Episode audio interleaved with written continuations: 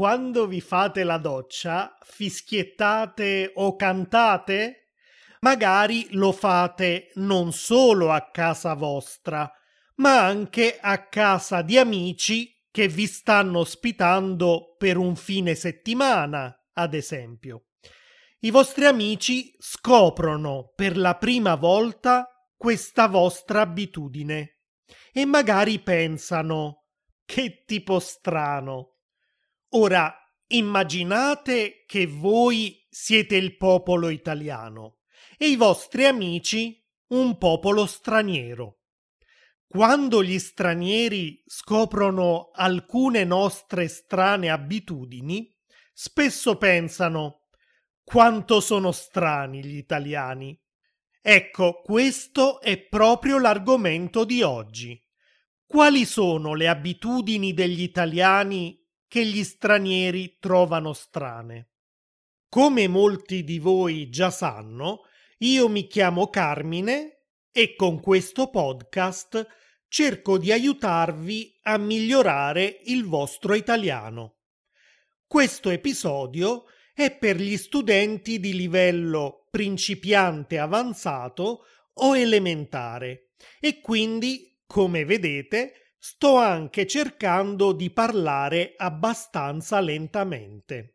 Sul mio sito www.italianglot.com trovate comunque la trascrizione di questo episodio con la spiegazione dei vocaboli, un test di comprensione e tanti esercizi. Cominciamo allora con l'argomento cucina. La cucina italiana è molto buona e molto varia.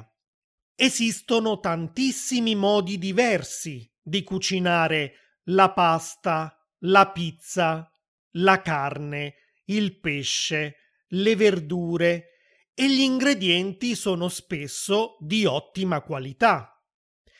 Il clima mediterraneo è favorevole alla coltivazione di ortaggi, frutta e cereali. Il latte prodotto nelle fattorie in campagna o in montagna è molto buono ed esistono molti tipi di formaggi deliziosi, dalla mozzarella al pecorino. L'Italia ha molte coste perché si trova nel mezzo del mar Mediterraneo e quindi anche i prodotti del mare come il pesce, i crostacei e i molluschi sono molto freschi.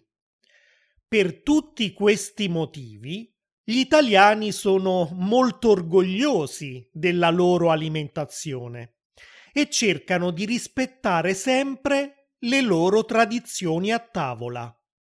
Gli stranieri, però, considerano gli italiani troppo rigidi da questo punto di vista. Ci sono troppe regole da seguire e quando uno straniero non rispetta queste regole, gli italiani lo guardano spesso come un alieno. Ma è proprio questo atteggiamento che gli stranieri considerano strano. Gli italiani sono troppo fanatici della loro cucina. Ad esempio, in Italia il cappuccino si beve solo la mattina a colazione.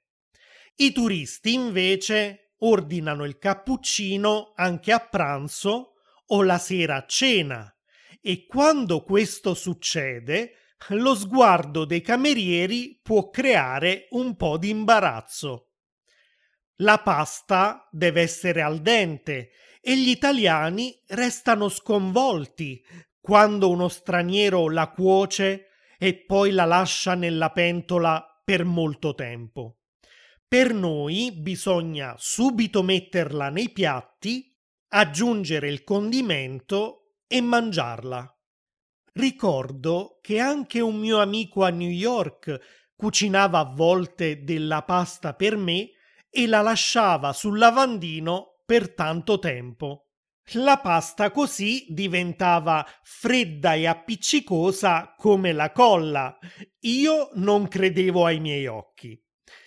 I miei amici greci, invece, mi dicono che per loro la pasta al dente è strana perché è troppo dura per i loro gusti. Loro la preferiscono molto più cotta di noi. Gli italiani restano sconvolti anche quando si usa il ketchup sulla pasta o quando si mangiano gli spaghetti con le polpette. Alcuni cuochi americani in tv parlano di questo piatto come un tipico piatto italiano, ma in realtà non è così. In Italia gli spaghetti con sugo di pomodoro e polpette non esistono. Un'altra abitudine strana è il modo di salutarsi degli italiani. Quando una situazione è formale, il saluto è normalmente una stretta di mano, come in molti altri paesi. Stringo la mano quando mi presentano una persona che non conosco. Stringo la mano a un direttore di banca o a un agente immobiliare. Però quando vedo i miei amici li saluto con due baci sulla guancia. Prima un bacio sulla guancia destra e poi un bacio sulla guancia sinistra. Questa abitudine è normale anche per altri popoli come i francesi, gli spagnoli o i serbi, ad esempio, mentre è strana per culture come quella cinese o giapponese. Però gli italiani sono un po' particolari anche per altri motivi. Ad esempio, alla fine di una serata con amici, tutti cominciano a baciare tutti. Magari si esce da un ristorante, si continua a parlare, si ride, si scherza e poi inizia la fase del saluto, che dura un bel po' di tempo. Succede spesso che tutti si salutano con il bacio, poi ricominciano a parlare, poi magari c'è un altro giro di baci e così via, per tante volte ancora.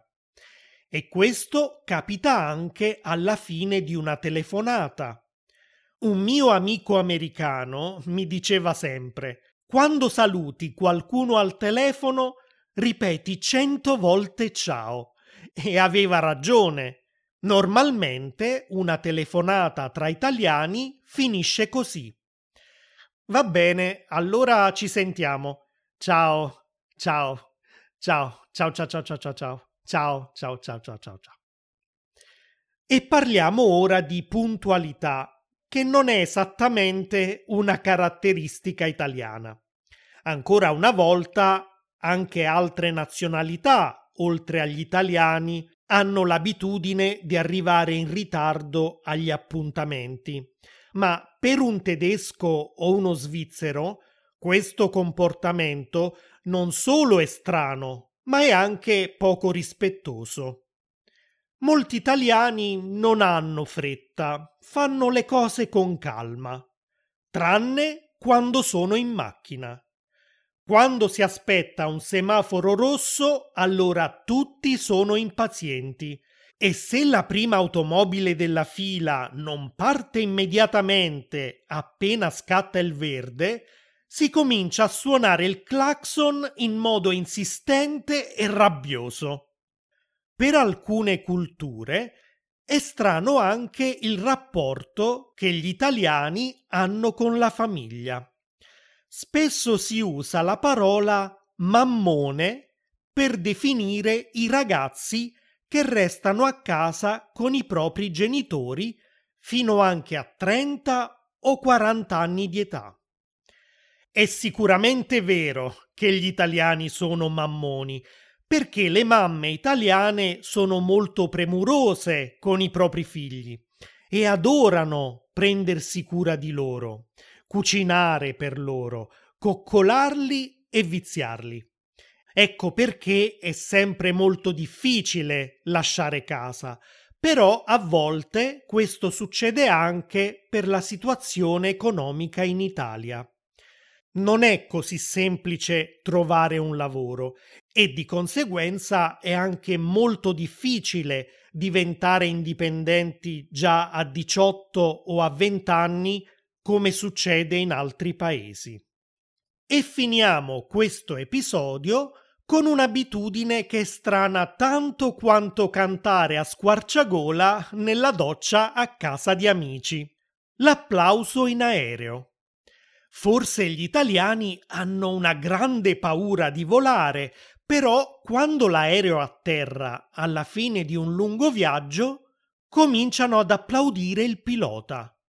Forse vogliono ringraziarlo per il fatto che è riuscito a portare l'aereo fino alla destinazione finale senza precipitare.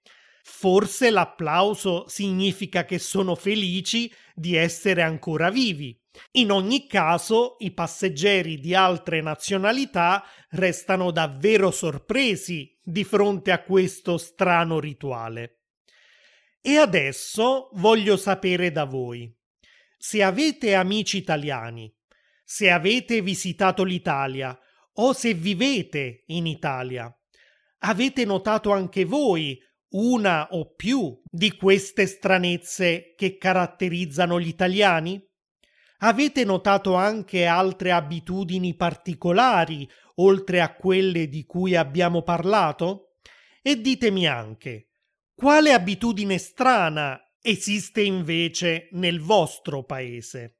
Sono molto curioso di leggere le vostre risposte sul mio sito italianglot.com. Per oggi il viaggio è finito, siamo arrivati a destinazione e quindi, se volete, adesso potete anche applaudire. Ciao!